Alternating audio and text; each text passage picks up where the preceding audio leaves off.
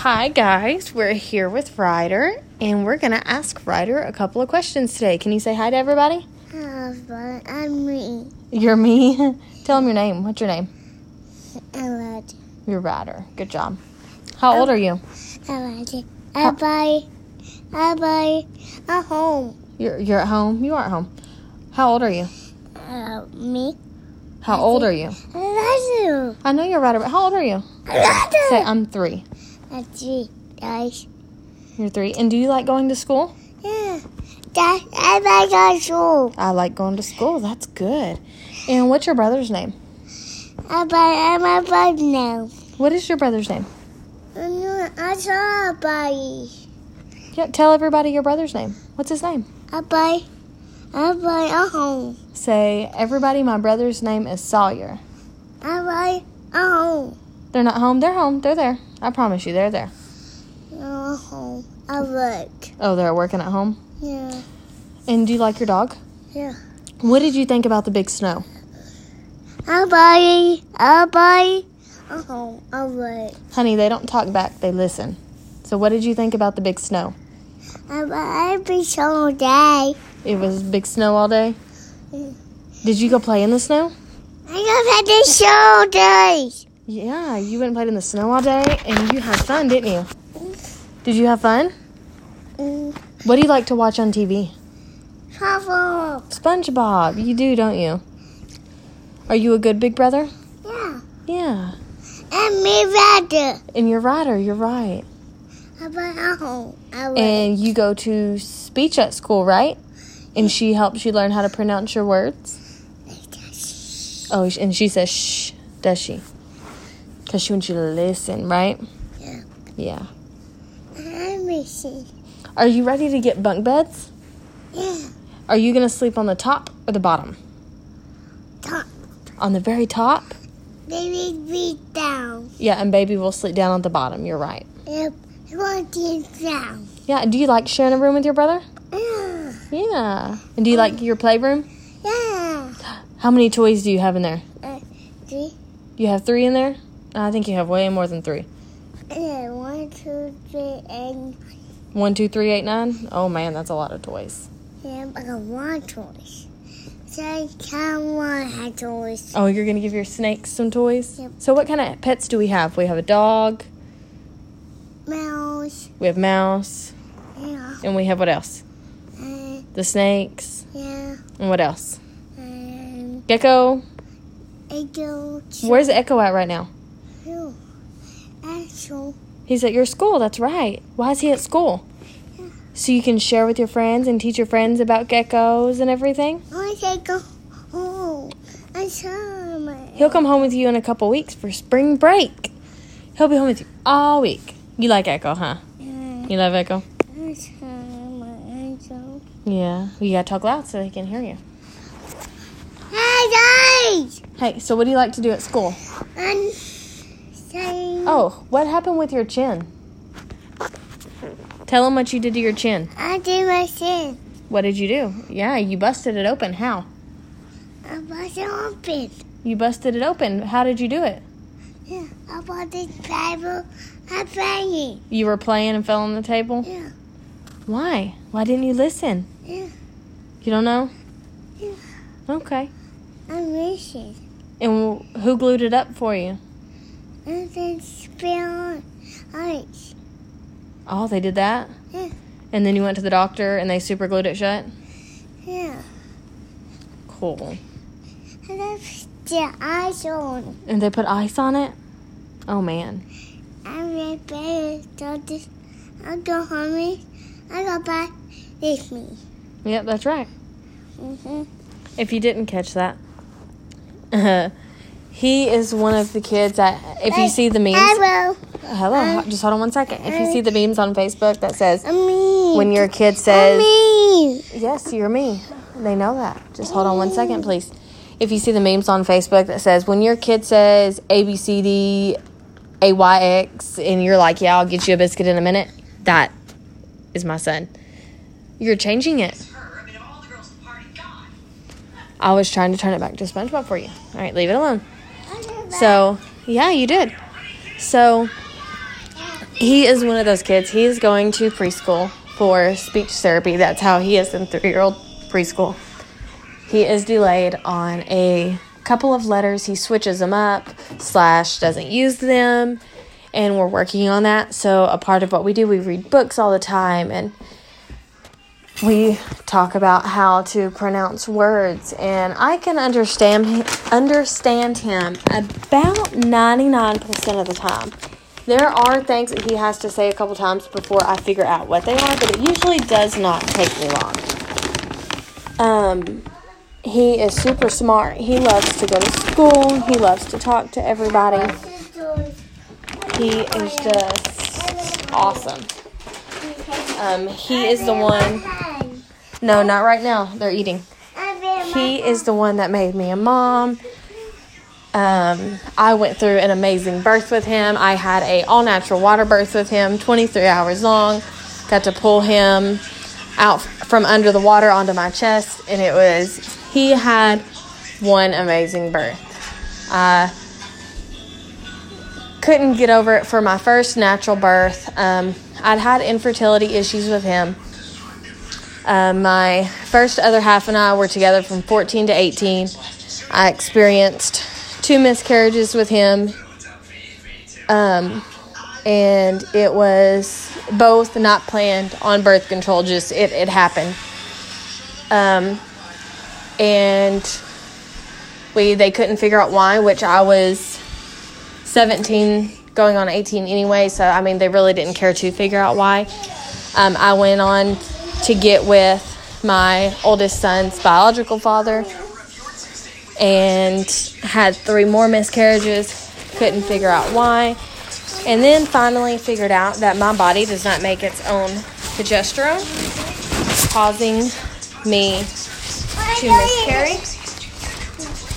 I'm sorry, I was trying to undo this tent for him. I don't know why we have to get a tent out all of a sudden, but you know, whatever works. Anyways, so I went on to get with my son's father, and I suffered 3 miscarriages. The last miscarriage I suffered, I decided, I was like, you know what? I said, these doctors won't help me. I'm going to go with the midwife, and I'm going to go that route. Well, when the midwife see me the first time, she said, let's take your blood. I think it's progesterone. We're going to try this. I'm going to give you this, but it may be too late to catch it this time because I was already like 10, 11 weeks along. So,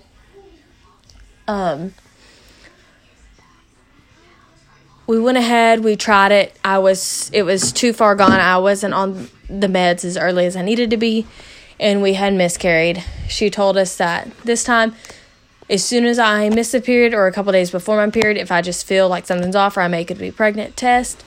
A couple months later, tested positive, started taking my progesterone pills, and carried full term, no issues. Well, I did have a stroke at 34 weeks, but nothing. I mean, yes, it was bad, but I recovered fine. There's no problems with it at all. So...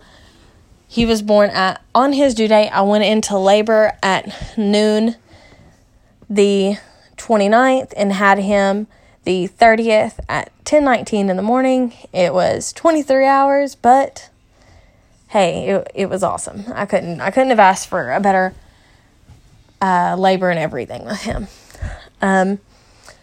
But back to my those 5 miscarriages made me think a lot.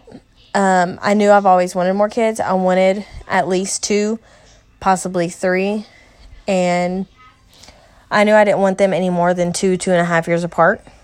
Well, I always knew when I had my son, I was like, I need a little girl, because my first other half and I, when I had lost our first miscarriage, I was 14 weeks. And they said what they could tell. They thought it was a little girl. They, not totally sure. They weren't going to bank on it. But they thought it was a little girl. And we decided to name her Austin Lane. So that's where, if you ever hear me talk about that or mention that, especially in October with Infant Loss Awareness Month, Austin Lane, that was my first miscarriage. And that's the little girl that I'll always wonder what she'd be like, if she'd be a little spitfire like me, you know, just what I would be like. But me and my son's biological father split up when he was 8 months old. I moved back to Kentucky, where I'm from, and met a wonderful man, went on to be with him a little over a year, and then we decided to have our son. We did suffer a miscarriage in between those two. I've never been able to carry back to back. We don't know why. That was horrifying in itself, because that would have been his first child, so it was scary. But then we decided, when we got the go-ahead, they said, you know, you can either keep trying, you can wait. And we decided we weren't going to try. We weren't going to not try. Just put it in God's hands and see. And we got pregnant with our Sawyer. And his pregnancy was great. His birth was only 9 hours long. But it was, I'm going to use the word traumatic only because I was induced, because I was high risk from everything I'd been through in my past. And also our oldest had failure to thrive, and we didn't know that until we got pregnant with Sawyer. They said from as much weight as I'd gained and everything, I gained 60 pounds with Ryder, that he should have been more than just a 6-pound baby. And so they watched Sawyer very well, and in labor, his heart rate kept dropping, so we did not know the umbilical cord was wrapped around his neck, and every time I had a contraction, it cut all circulation and everything off, so he couldn't breathe, so his heart rate and stuff would drop, and then it would come back up when the contraction was over. So they went to wheel me back for a C-section, and I'd gotten an epidural because they told me that would be my best bet, so I would relax. It really didn't help. I wasn't really in any pain or anything, but it still didn't help. He was still having low heart rates, and his heart rate would drop, and he was becoming in stress. So they decided to, the anesthesiologist came in, gave me the C-section dose of an epidural. They were wheeling me out of the room, and Sawyer decided to make his appearance himself. So I gave birth to him fully medicated, not being able to feel anything. He pretty much came on his own. When he came out, he was fully blue. He was like a little limp baby doll. They got him breathing quickly, and he had no issues, no NICU time. We still got to go home the following day. But, I mean, it was a little scary, because seeing Ryder, he was, you know, I got to put him up on my chest. Sawyer never got to go to my chest. My other half had to follow him straight over there. And then when Sawyer was 10 months old, we suffered another miscarriage. That one I think has tugged at my heart the most, because my last two relationships were not the best by any means. And I feel like I was meant to have that third one, especially because I don't carry back-to-back. I don't know why I can't carry back-to-back. They don't know why I can't carry back-to-back. I feel like that I need that third, that I was meant to have that third. Because we had a miscarriage when Ryder was 10 months old. 10 months later, we got pregnant with Sawyer, carried Sawyer to full term. Sawyer was 10 months old. We had a miscarriage. So the way it lines up to me, it's like, wow, we're doing it again. Um, 10 months later, let's try again. See where that goes. See if it happens. See if it doesn't. And go from there. But after 3, we are done. I am done. I will be fixed before we leave the hospital. I really want that third. It just, even if we have 3 boys, that would be fine with me, even though I do want that girl. It just, I don't know, something about when the stars line up and you think, yeah, that was meant to be in your own way, then that's all your mind is set to. But I guess we will see how that plays out in the next year or year and a half, however long it's gonna, take. But anyways, Ryder wanted to chat with y'all, and I wanted to go over kind of their births and birthing experience and my infertility. I had postpartum depression after Ryder, didn't know it. I don't think it was bad. I had then realized I needed to come home. I needed to be around family. I needed to better myself, and I did. I needed to get out of the relationship I was in and be better for me, and I did amazing at it. I have a wonderful relationship. I have 2 beautiful kids. My other half has taken my oldest in as his own. He calls him dad. They have the best relationship. I could not ask for better. I learned what I needed and what I deserved, and I got it. And that's the best thing ever. And I did get postpartum depression after my youngest as well. I guess I'm just susceptible to it. I don't know. I was put on a low dose of anxiety medication, and it went out the door quick. Every now and then, I still have small anxiety attacks, but other than that, I mean, it's great. I guess I knew a little bit more of how to handle it because I had the help, and I know I could talk to my other half and not be judged, not be belittled, blah, blah, blah, not be told to just get over it.